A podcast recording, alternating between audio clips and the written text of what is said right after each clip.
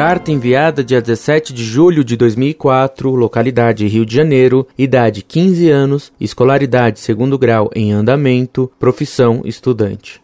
Gostaria de saber se Deus ama o homem, por que na época de Abraão Deus fez morrer todos os primogênitos do Egito? Não vejo nenhum pouco de amor em tal atitude. Vejo sim a preferência de Deus pelo povo judeu, o que nos pode levar a crer que os judeus inventaram tal fato para que seu povo tão assolado por desgraças, renova suas esperanças crendo que eram amados por um suposto Deus.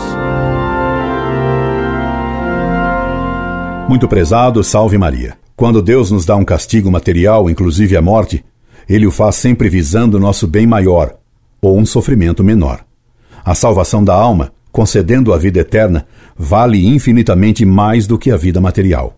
Quando Deus fez morrer os primogênitos dos egípcios para puni-los de seus pecados de idolatria e feitiçaria, isso não significou necessariamente que os mandou todos para o inferno. Dando-lhes a morte, Deus castigava essas famílias para que compreendessem que seus ídolos eram falsos e que eram verdadeiros demônios. Com esse castigo, Deus visava convertê-los.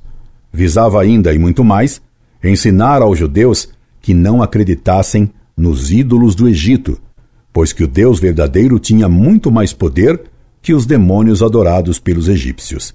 Você levanta a hipótese de que os judeus inventaram os milagres narrados na Bíblia.